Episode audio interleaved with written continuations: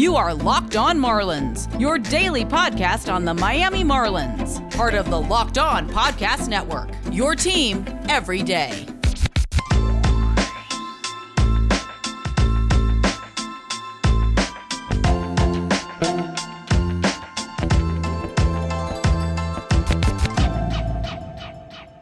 Welcome back to the Locked On Marlins podcast. As always, I'm your host, Aram Leighton, a longtime Marlins writer, as well as a play by play broadcaster in baseball. And in today's episode, we have an awesome interview with Quint Studer, the owner of the Marlins AA affiliate, the Pensacola Blue Wahoos, as well as the High A affiliate, the Beloit Snappers in Wisconsin. Just an awesome conversation with a really impressive man from what he's done outside of the world of baseball, and then eventually leading into his ownership of multiple minor league franchises. Some crazy wheeling and dealing he had to do to eventually purchase the Pensacola Blue Wahoos and have that team in Pensacola. It's a really cool story, but also the background on Mr. Studer's life is incredibly impressive, and I think you'll come away from this interview having learned something about life and about baseball and Marlins baseball as well, and you'll be geared up to attend a Blue Wahoos or Snappers game.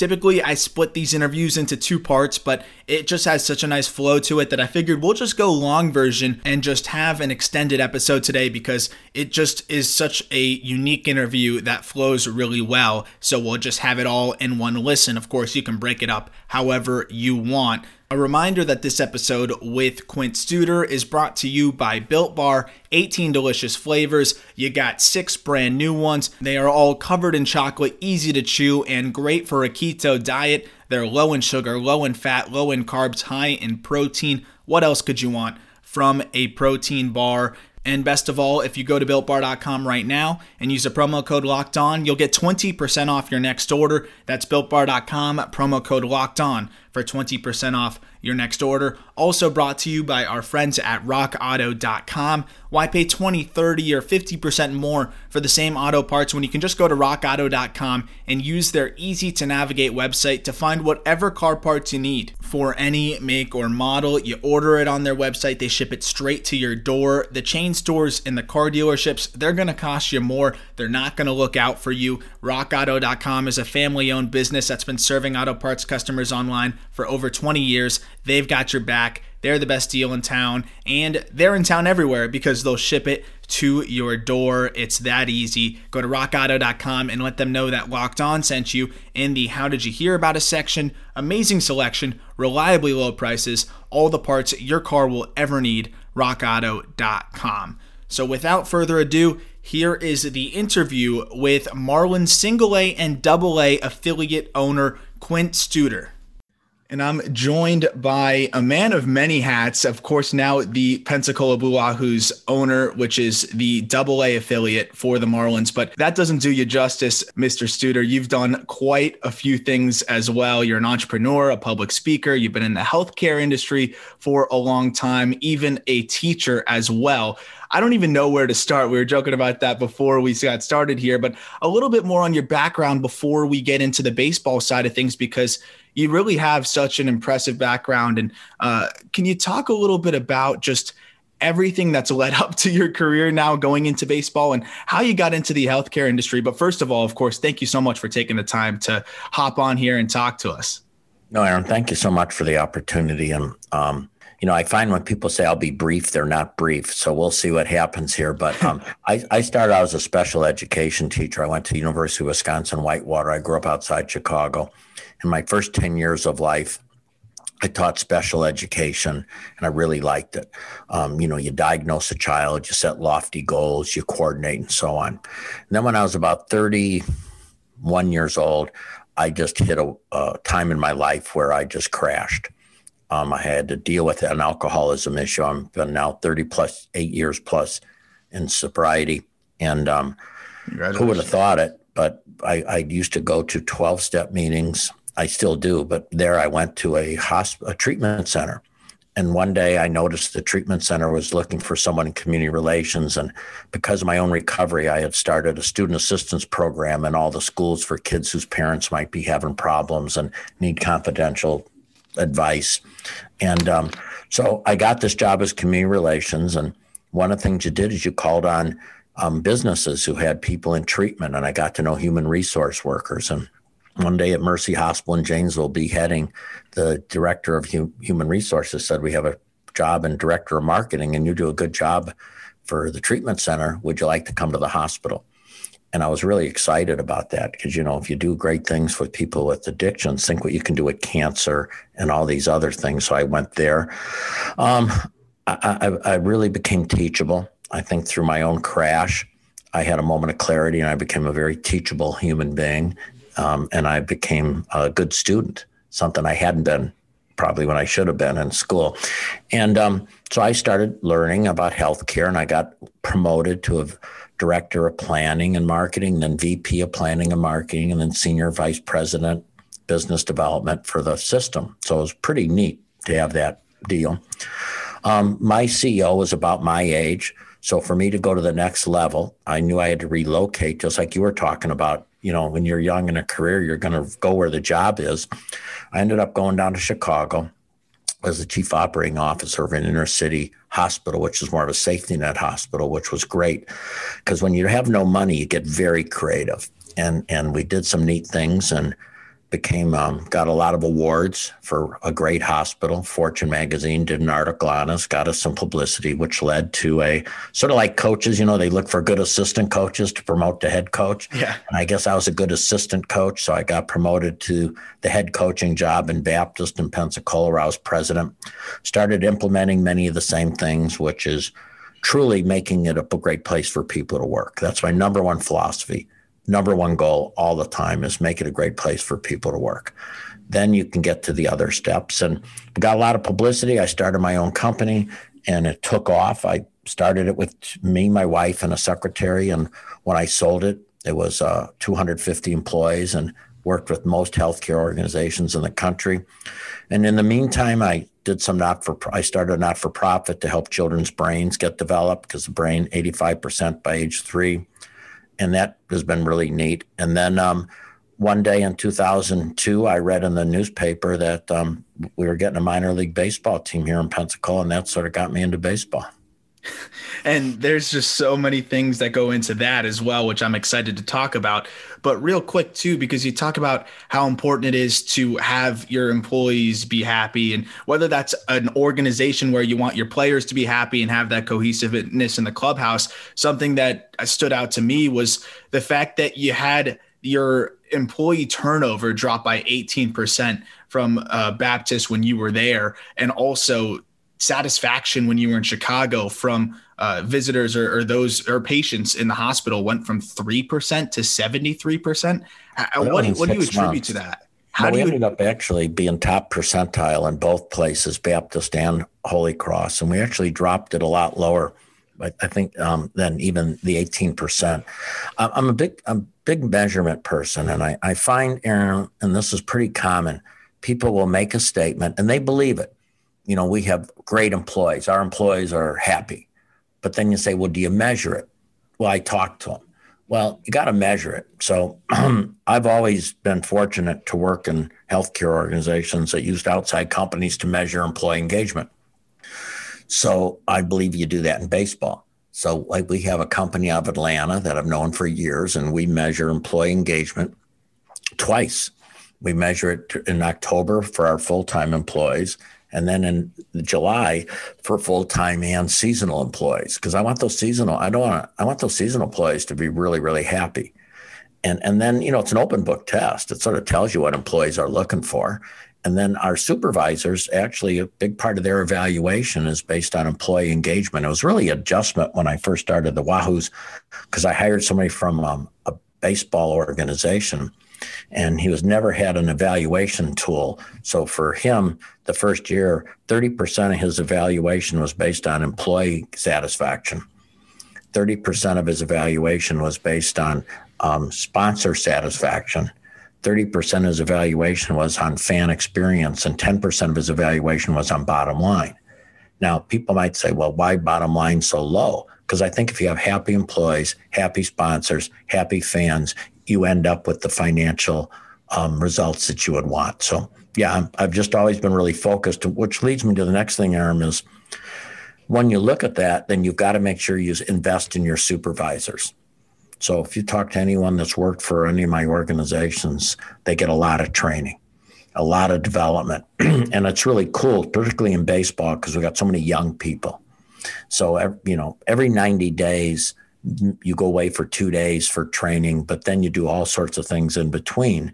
Because the number one way to create great employee engagement is to make sure you have great supervisors and great managers. So we invest heavily in that and it clearly paid dividends with the Blue Wahoos as well because you're uh, it's a very decorated organization. I read and I, mm, I want to make sure this is correct because it's a pretty cool and unique uh, statistic, I guess would be the word to describe it. But the Blue Wahoos were named or the only team to ever have an award in basically every facet possible.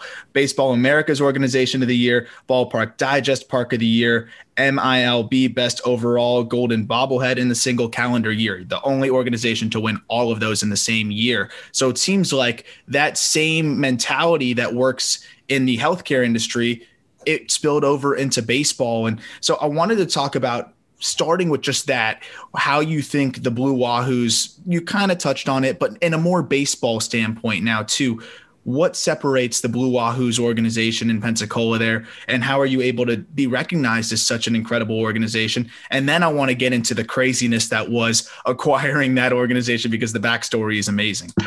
Well, I, I, th- I, don't. I think all baseball tries to run well, so I don't know if we differentiate ourselves from anyone because I really don't know. I don't see the measurement of other teams, but I think you know I meet a lot of I've met a lot of baseball people in the past, and I think they're as committed to everything I talked about as we am. We might be a little more on the measurement side than most, than because um, we just got to have data. So I, I think what we've tried to do in Pensacola is first our mission statement never mentions baseball. Our mission statement says our goal is to improve the quality of life for people in the community. Um, and so once you look at that, you broaden yourself up a little bit. And it also really grabs the hearts of our workforce because our workforce likes the fact, um, for example, my wife and I fund the quality of life survey done in our area every year. And we just did our end of the year reviews for all our people. One of the things that came up over and over again is how proud they were working for an organization that measures quality of life in the community, particularly young people. You know, young, young people today aren't like yourself they, they want to do a greater good. They, they want to work for a company that does more than just um, you know the the transactional product. So we really try to connect like like everybody, not only to baseball and make that awful special, but we also want to just be a good community citizen. So, you know, that's why we did the Airbnb. How cool is it for people to come um, stay in the in the in the park. Now we have people from 26 states, but we've also donated that to our local hospice program. So when they have a child who's lost a parent or a brother or sister, the family comes and stays in the Airbnb for free. Oh, wow. We just um, used it for 40, um, 40 really a lot of kids from low income areas that had a lot of things canceled this year. So they're using the the stadium.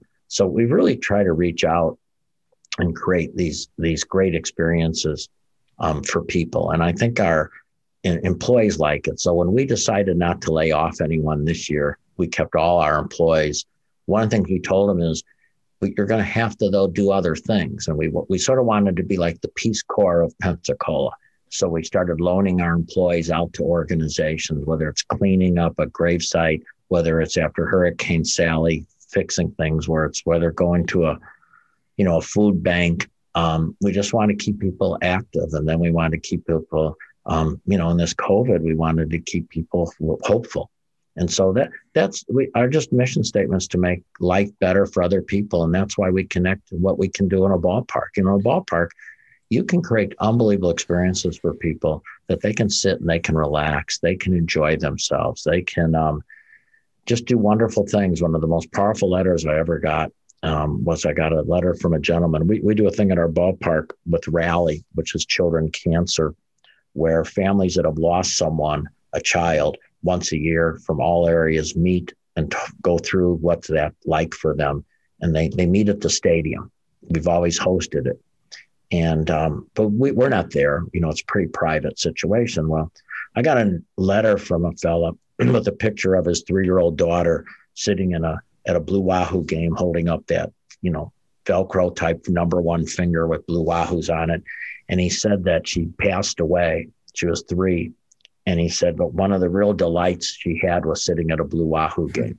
And that's really what we try to do. We try to create those experiences. Um, so memorable experiences that people, a fellow told me that when his father died, know, one of the things he had is a, a, a autographed baseball next to his, you know, next to his bed. So that's the type of things we're trying to create, but we're also trying to create just great experiences for our employees. So when they go out from here, they can say, Hey, here's where I used to work. Here's where I spent my time. For those that move. And then, of course, for those that stay, we want to create a good career path for them. And that is one of the most amazing things about when you move that team over to Pensacola, what it did for the downtown area, and how it, I know it was a big uh, focus for you was to have that kind of be the catalyst of revitalizing the downtown area and helping the town and helping the area. And, and that's what's so amazing is it seems like you've used this organization to be that center point where you can just start to help people in so many different ways. And that's kind of that center point where you can find the ways to do that and use it in so many different methods real quick about the Airbnb because I remember reading that story and it's just so funny how things work in life where I'm reading that story and thinking, wow, that is really cool. I wonder if, if I could get my mom and, and like a few friends to pull some money together and do it. Fast forward about six months later, and now I'm fortunate enough to have you on the podcast. But how did that idea come about? And I didn't realize you were using it in, in you know more philanthropic ways as well how, what was the whole idea behind that? How did that happen? And did anybody tell you like that's crazy, or did you just go all in and, and it worked out? Because obviously and evidently it was a fantastic idea. Well, I, I'm not, let's say, an idea person, but I'm good at spotting ideas. And my wife, Rishy, and my da- oldest, not oldest, my daughter, Mallory, our youngest daughter, who was living with us at the time, we were talking about it. And we were just sitting there talking about there's no baseball. And she said, Why don't you turn the locker room to an Airbnb? And I said, Do you think we could do that? And she quickly went online to like Airbnb and looked up stuff and said, I don't see why not. Um, I was so excited about it that when I first brought it up, of course, you know, it's very common and sort of healthy for people to question some ideas. Of course. So the first thought was, well, we might not be able to get insurance. I said, I don't care. I'm so excited about this thing. I'll self-insure this thing if I have to. Um, we did ended up getting insurance for it, and then you got to move quick. And you know, we got our beds, we got um, the beds in, we got the everything in, and we just announced it. And I bet you from the time we had the idea till we announced it, there was probably two weeks max, and then it just took off.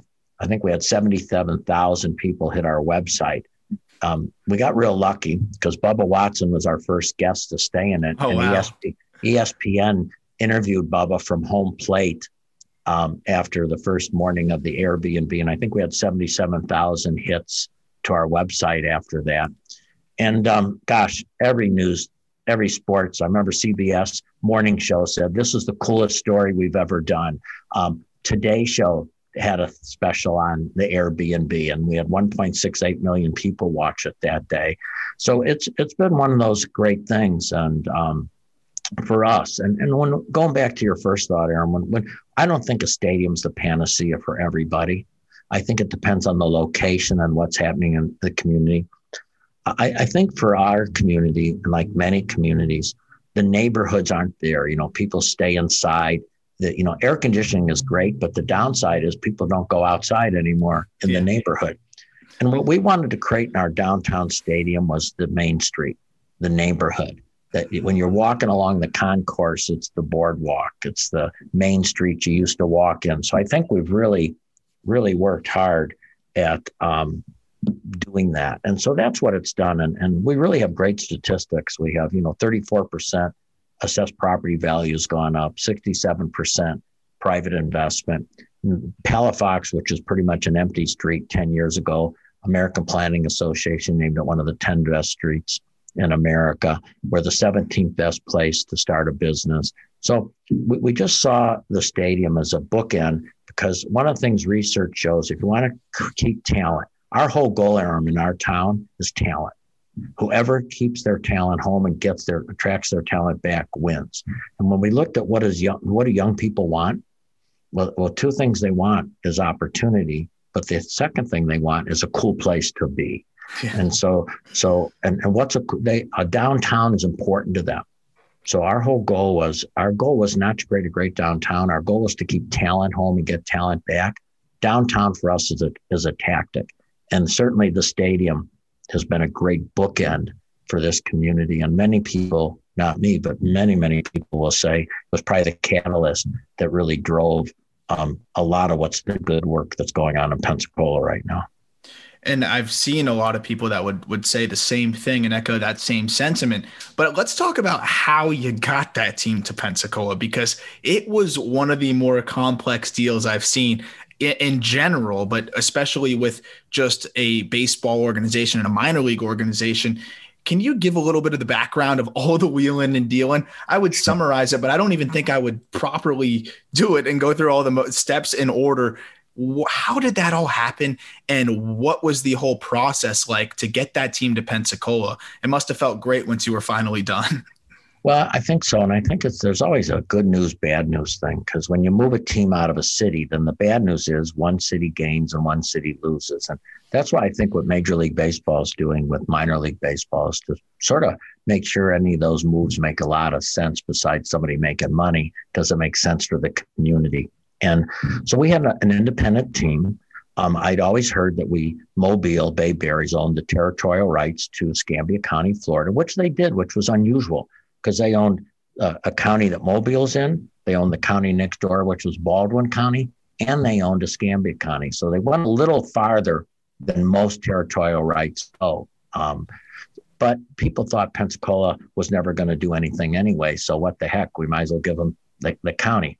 And um, so they we had Mobile Bay Bears, and I was excited for for them. And so I got this independent team, and we're playing in Pensacola, and we get the stadium going up. Our stadium was originally going to be built for the Pensacola Pelicans, an independent team. And about that time, Bruce Baldwin, who who was our consultant and ended up working for us, said, "Well, maybe we should go affiliated." And I said, "We really can't go affiliated, Bruce, because uh, Mobile owns the territorial rights to Pensacola." And plus, we got to find a team. Well, I've learned a lot about. There's a lot of brokers in baseball that are always sort of looking to move teams and sell teams and buy, you know, move transactions. So he he found a broker who sort of said to him that there's a team that we could get moved here, and it was in Zebulon, um, North Carolina, the Carolina Mudcats, and so on it didn't matter if we bought the Carolina Mudcats because we couldn't move them to Pensacola because of the territorial rights situation. So I went to Mobile. Their general motor, general manager, and a small minority owner was Bill Shanahan. This is where you get lucky. Bill Shanahan's son is actually pitched for the Pensacola Pelicans one summer. And, and even though I wasn't out there aware of Bill, Bill liked the way we did things. and he said, you know, um, we don't draw that many from Escambia County. Since you got the independent team, mo- people usually just go to your games versus the Bay Bears. Um, so he took put me in touch with the owner of the Mobile Bay Bears. He said he would sell the territorial rights, and we ended up settling on five hundred fifty thousand dollars, which at the time was the most ever paid to buy back to buy territorial rights.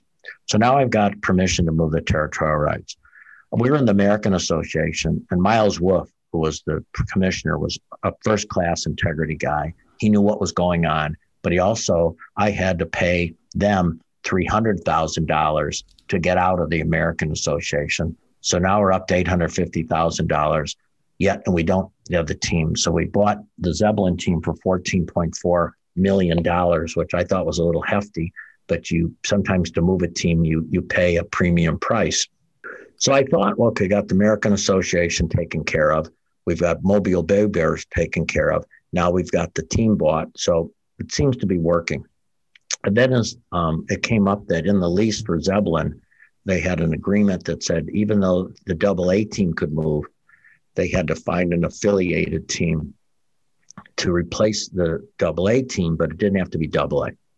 Well, Steve Bryant, who owned the Carolina Mudcats, had worked out a deal with the team from Kinston, North Carolina, that to buy them to move them to Zebulon. And then he said to me, Quint, the problem is I'm $2 million short. So for you to move the, for this all to work, I need another $2 million.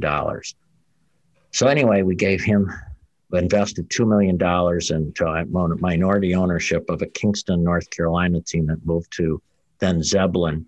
So I ended up with a piece of a team in the Carolina Mudcats, the Blue Wahoos, paid the American Association to get out of the, and it was fair to get out of the agreement that was in the contract, and then um, bought the naming rights, or excuse me, the territorial rights back for the Bay Bear. So all these things too, Aaron, was really weird because they had certain lease requirements. I mean, all these things that almost had to happen within like a 72 hour period, all these things had to fly. And that doesn't count such things as legal fees and some of those things. So yeah, it was complex and one of those things you didn't know if was going to happen until right at the end when the Kings, if it wasn't for the Kinston deal, none of this would have happened.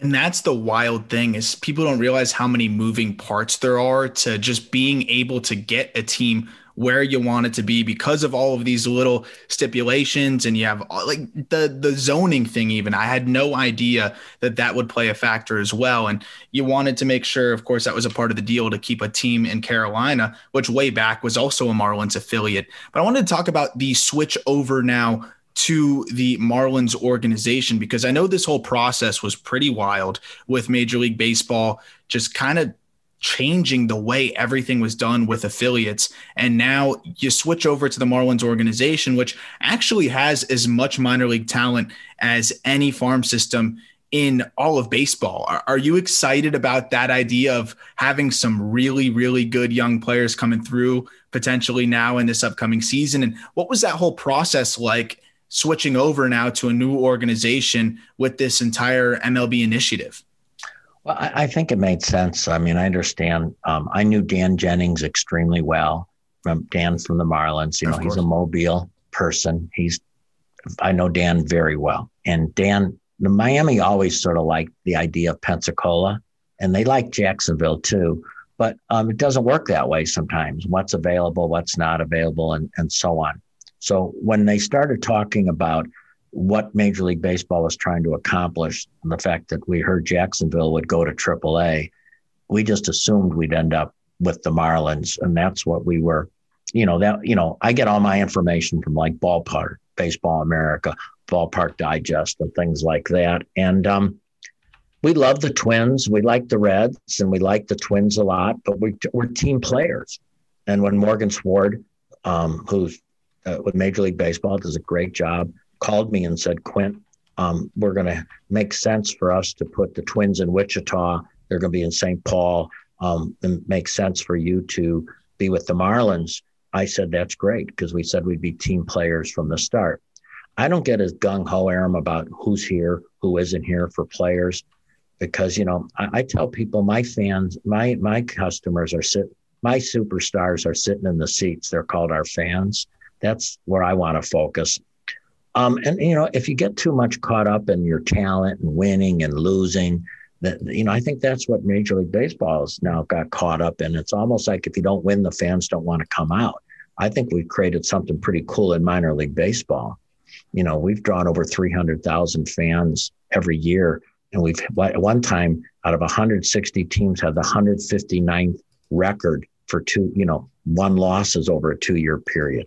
So I think it's nice to have exciting players. We had Miguel Rojas here when he was with the Pensacola Blue Wahoos. We had Diaz here when he was with, um, you know, the, the Twins. And so, so it's nice to have these players. But remember, they only probably stay. The real true prospects might be with you a year, and and maybe half a year.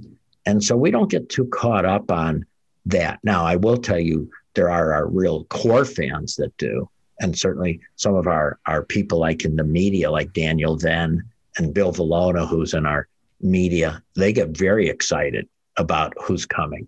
Um, but for me, it, it, I don't want to wrap myself around talent because you know if the Marlins continue to improve and win, then their draft picks will continue to get worse. So while they're going through a nice swing now, in four or five years, it might be a whole different ball game. So we sort of understand that. It's a good point there because it's it's really control the controllable in that type of situation. And like you mentioned, that's that's the unique thing with the minor league organizations, right? Is that you can't make trades. You can't control who's on the field for you and who's not. So it's really just how it works. And you can only control that ballpark environment, which is really interesting. But the other unique thing about your situation ownership wise is that you also own the Marlins high A affiliate, which is now in Beloit, Wisconsin. So you will have players going from one of your affiliates to another, which you'll, you'll have, I guess, a lot more familiarity with, with names and all that stuff, which is kind of cool to have that continuity for those players. What was the whole process of Beloit as well? Because that's not that close to Pensacola. How'd you get involved with Beloit? And the Marlins had so long been in the Florida State League for high A ball. You know what what ultimately shifted them that way? And your do you have any idea of of what that whole process was like? Because generally speaking, here as someone who covers the minor leagues, it was a process that was kind of in the dark where we didn't really totally know how this whole situation was going to go down. And it seemed like that was pretty common across the board, where it was a very uh, unique type of circumstance for everybody involved. I think it's a very emotional circumstance. I think that the switch from high A to low A made all the sense in the world because didn't make much sense for a person to go low A in Beloit, then go high A in Jupiter. I mean, why not make it so it fits where low out of spring training, the low A just stays right there, and then you go so so then high A. So that makes sense. Um, Beloit, Beloit, I have um, I, I spent a lot of years in the Janesville Beloit area. That's where I was a teacher. That's where I worked in drug and alcohol treatment. That's where I ended up in recovery. That's where I worked in my first hospital job. I have two children and six grandchildren that live in um, Janesville area. Um, when I was working in education, Beloit was one of, in school districts in Beloit Turner, one of the school districts I served in special education.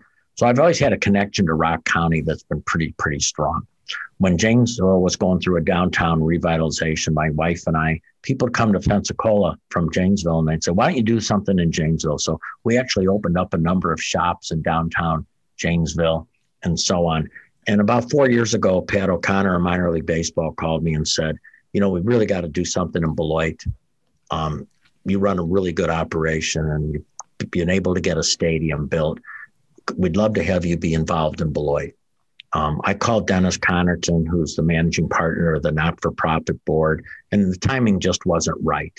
So I just said, okay, you know, I gave it my best and I went back to Pensacola. Then, maybe a year and a half ago, um, Dennis called me and said, you know, we, we'd like to get, get, get you back at the table.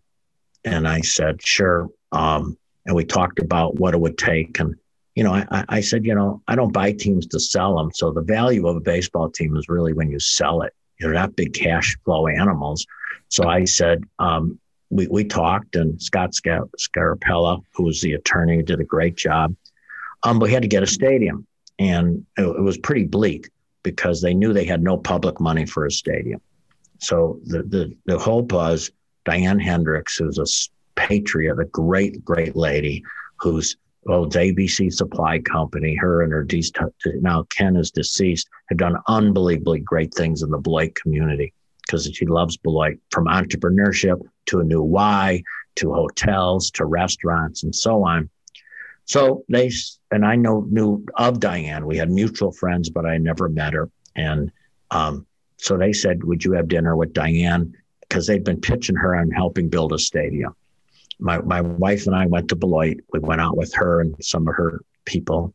And um, it, it, was an interesting dinner. She loves Beloit so much, but we she couldn't really see the, the she kept judging Beloit on Pohlman Field and the old team. Same thing here in Pensacola. We had you know we had a referendum to keep us from having a stadium downtown because people pictured us. We played in a, a, a college ballpark, much like Pohlman Field and people couldn't imagine this stadium being successful. People would write letters to the editor. I was at the ball game yesterday. There were 512 people. How are they ever going to fill a downtown stadium? So, so it's a I, I could relate to it. So I did a video for Diane, 15 minutes um, video on who who my wife and I were, so she'd get to know us before dinner. We had dinner. Um, we talked about Beloit. She asked me why Beloit. And I said, well, you know, I like the grit and the grind of Beloit. I, I sort of like the underdog. And I think Beloit's always been sort of an underdog. And I'd like to be part of what you're trying to do, which is to make Beloit a great place for people to live, work, play. My wife and I left dinner and we sort of thought very unlikely would Diane commit to a stadium. And we got a call not soon after that and said Diane um, is willing to put so much money into a stadium. Um, I then committed to put so much money into a stadium. And then Dennis Conerton, bless his heart, said he'd put so much money into a stadium. ABC Supply Company said they'd put too much, so much money into a stadium. And pretty soon we had about 80 to 90% of the money you need to build a stadium. And so that's that's what started. Now the hard part Aaron, for this was when we started it, we did not know about the contraction that was going to be announced in Major League Baseball. So when we went to the winter meetings expecting my ownership to be approved, it was not approved by the Midwest League. They they tabled it um, because it got real competitive.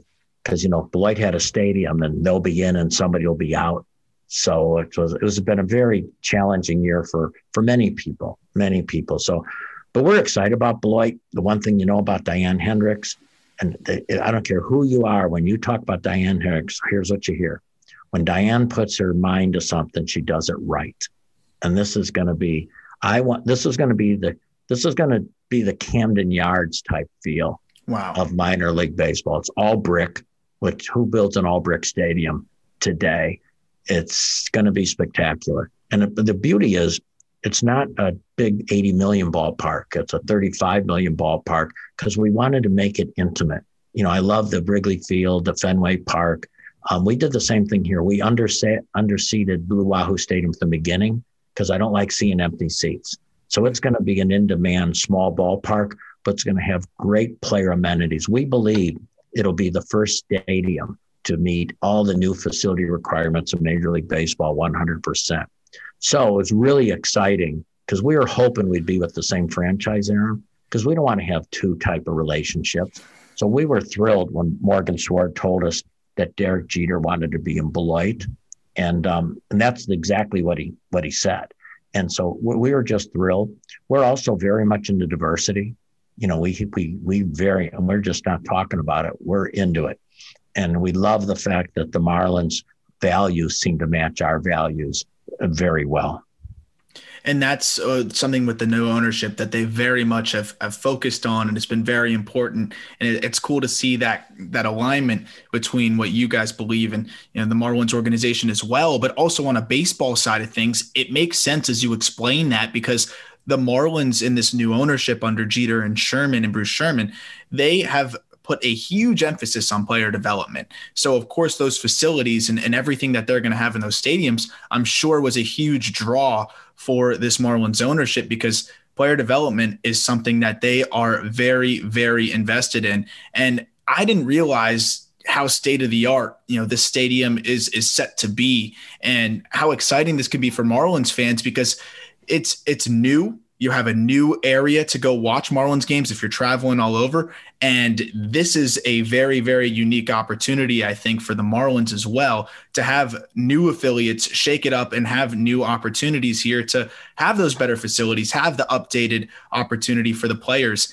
And the farm system is something that they're very, very focused on for you now moving forward into this season. Obviously, there's still quite a bit of unknown, and it's just in the world in general. Uh, but what do you think the outlook is for this upcoming season in terms of being able to open up the stadium even in a limited capacity? Do you have any idea on that yet? And do you have any plans to, to roll that out as we get there?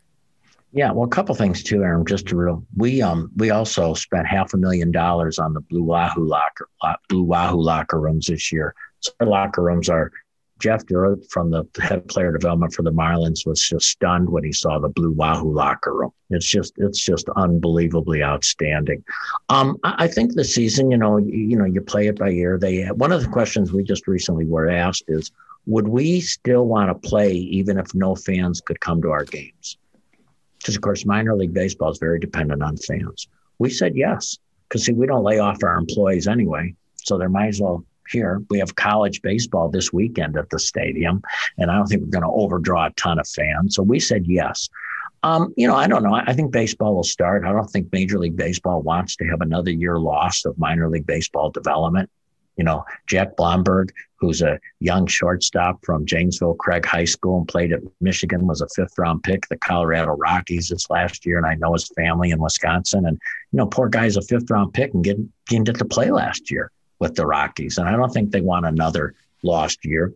Um, so we've heard things like, you know, you're going to have to feed the fans won't be able to be in the first six rows. However, we've got our entire stadium netted so we're going to question that a little bit, but we I think we'll play. I think what I hear makes sense. Major League Baseball will have their major league roster, their 40 man roster, and their AAA players start spring training close to being on time as much as it can. Then when they leave, the single A and double A ball players will come in. So we're looking at a mid May type start. And I love the fact that they're talking about, you know, one like six game homestand or five game you know one six game homestand and then you travel or five game homestand with two days of travel so i think it's going to ease into it but you know major league baseball like us safety comes first but i think there's some good things happening right now the morning's wall street journal has been hitting some pretty good things i think you know the amount of the herd mentality could be kicking in a little bit right now the vaccines seem to be you know we're lucky to be in florida where our vaccination's been pretty aggressive um, with vac- vaccinations. So, yeah, I think we'll play. I'm excited. We'll do the best we can, but I think 2021 is going to be a tough year again. For you know, when you're limited on revenue, you don't have a schedule, but that's okay. You, you can't look at life just for one year. We look upon it long term. So we're, we're excited. The other thing we do, Aaron, is we do a lot of cross promotion. So, for example, this year the Minnesota Twins every Tuesday publicized the Airbnb, and we gave out you if you're a Twins fan, you can enter the contest and we'll fly you to Pensacola to stay in the Airbnb. We see ourselves creating trips for people from Beloit and Pensacola down to Miami to see the major league players. We see offering people in Miami trips to Pensacola, and there's no more beautiful place than Wisconsin in the summer. So for those people, and so we really see a lot of cross promotion between Beloit Pensacola and Jacksonville and, the, and Jupiter and the Marlins because we're we all want to be one seamless organization. And that's that's a really cool type of idea to have because I know for a fact there are a lot of Marlins fans that are very into seeing the prospects play, seeing the future of, of baseball for their team and now it seems to have a little bit more continuity through there where you can go see them play. And that's something that I, am sure fans will be keeping tabs on and be very interested in because i already have had some fans tell me oh looks like i'm making a road trip up to pensacola because they're so excited to see the new stadium and see some of these rising stars in the marlins org. That was going to be the next question i was going to ask you real quick before we wrap up here was jacksonville is a different ownership. They were double a for a long time. Now they're triple a but not too far down the road from you all Uh, do you have any plans? You kind of just touched on it there, but having the two affiliates so close to each other there, how can you use that to to kind of have some some cohesiveness there? do you uh, are there any ideas in that regard? Well, I think the neat part is we know Jacksonville well because they were in our league. So they've been in our league for nine years. So they know our locker rooms. We know their locker rooms. And you, you want to make it seamless. So certainly you want to create, again, it's all about working on doing things to make it um, road trips. You know, making it you can win a win a, an event to go here. You can go there. The other thing, it's really important for your radio and media people to connect. So, for example, it'd be it's really important for like our double A announcer, um, Chris Gargiola, to basically make sure he's interviewing the Jacksonville radio announcer. Hey, how's our players doing here? The Marlin radio announcer. This is where radio, TV, and media people, they're really the conduit of communication. It's they're the ones that have to be there. And one of the things that excited about the Twins is every, once a week on Sundays they feature the Pensacola Blue Wahoos and they talk about what's going on here. And we see the Marlins would do that same type of thing. The other thing the Marlins have been really cool about is already talking to our radio people to say when the Wahoos aren't playing and we are, can the Marlin games be on radio up in your area? And the beauty about the new major league operations is we're not going to switch every two years. What we're looking at is a 10 year licensing agreement with the Marlins. And so all of a sudden, when you know you're going to be together for 10 years, you can create things and, and build on them every year. So we're very excited about long-term relationship with the Miami Marlins. Oh, I can tell you that after listening to this, fans are going to be very excited as well because, again, there is just so much excitement around the farm system and that cohesiveness. And I know the Marlins had been doing some of those exact features too, talking about what's going on in the minor leagues. And as somebody who hosts a show not just on the Marlins, but also on minor league baseball, I will definitely be looking forward to keeping up with everything that's going on there and, and all the players that are going through. Uh, it's going to be a lot of fun. I'm just excited to hopefully have this season underway. And uh, I'm excited to have you as an owner now in this Marlins organization. I know fans are going to be very grateful to have you in that Mar- in this Marlins organization as well. I'm grateful for your time today, and this was a lot of fun. Thank you, Mr. Studer. Thank you, Quint, for taking the time because this is a really exciting thing for Marlins fans, and I don't think they're going to realize it until they listen to this interview because it's a big deal to have the right ownership in their the new affiliates here in this Marlins organization. Well, thank you very much. You know, not only me, but remember, they can probably win a pink driver because Bubba Watson owns a piece of the Blue Wahoos. They can get to know a Super Bowl champion and a Hall of Famer called Derrick Brooks, who's well known in Florida, who owns a little piece of the Pensacola Blue Wahoos. So um, we, we bring not me, but to have two-time master champion as part of this, and then have a NFL Hall of Fame player from that played at Florida State be part of the ownership group, I think is going to be very exciting for people in Miami. Uh, that's just icing on the cake. It's even better. Well, thank you so much. Thank and you. Looking forward to the season. I hope you enjoyed that interview with Quint Studer, a really impressive man that I definitely came away with a lot from our conversation. Hope you did as well. And I look forward to hopefully interacting with Mr. Studer again in the future as the Marlins hopefully have a long relationship with the Pensacola Blue Wahoos, who have long been voted one of the best franchises in all of the minor leagues, and the Beloit Snappers, who are building a brand new state of the art stadium in a pretty cool spot. I look forward to talking Marlins baseball with you soon, and we'll have some more analysis as the offseason continues. Hopefully, the Marlins will add that bullpen arm sometime soon.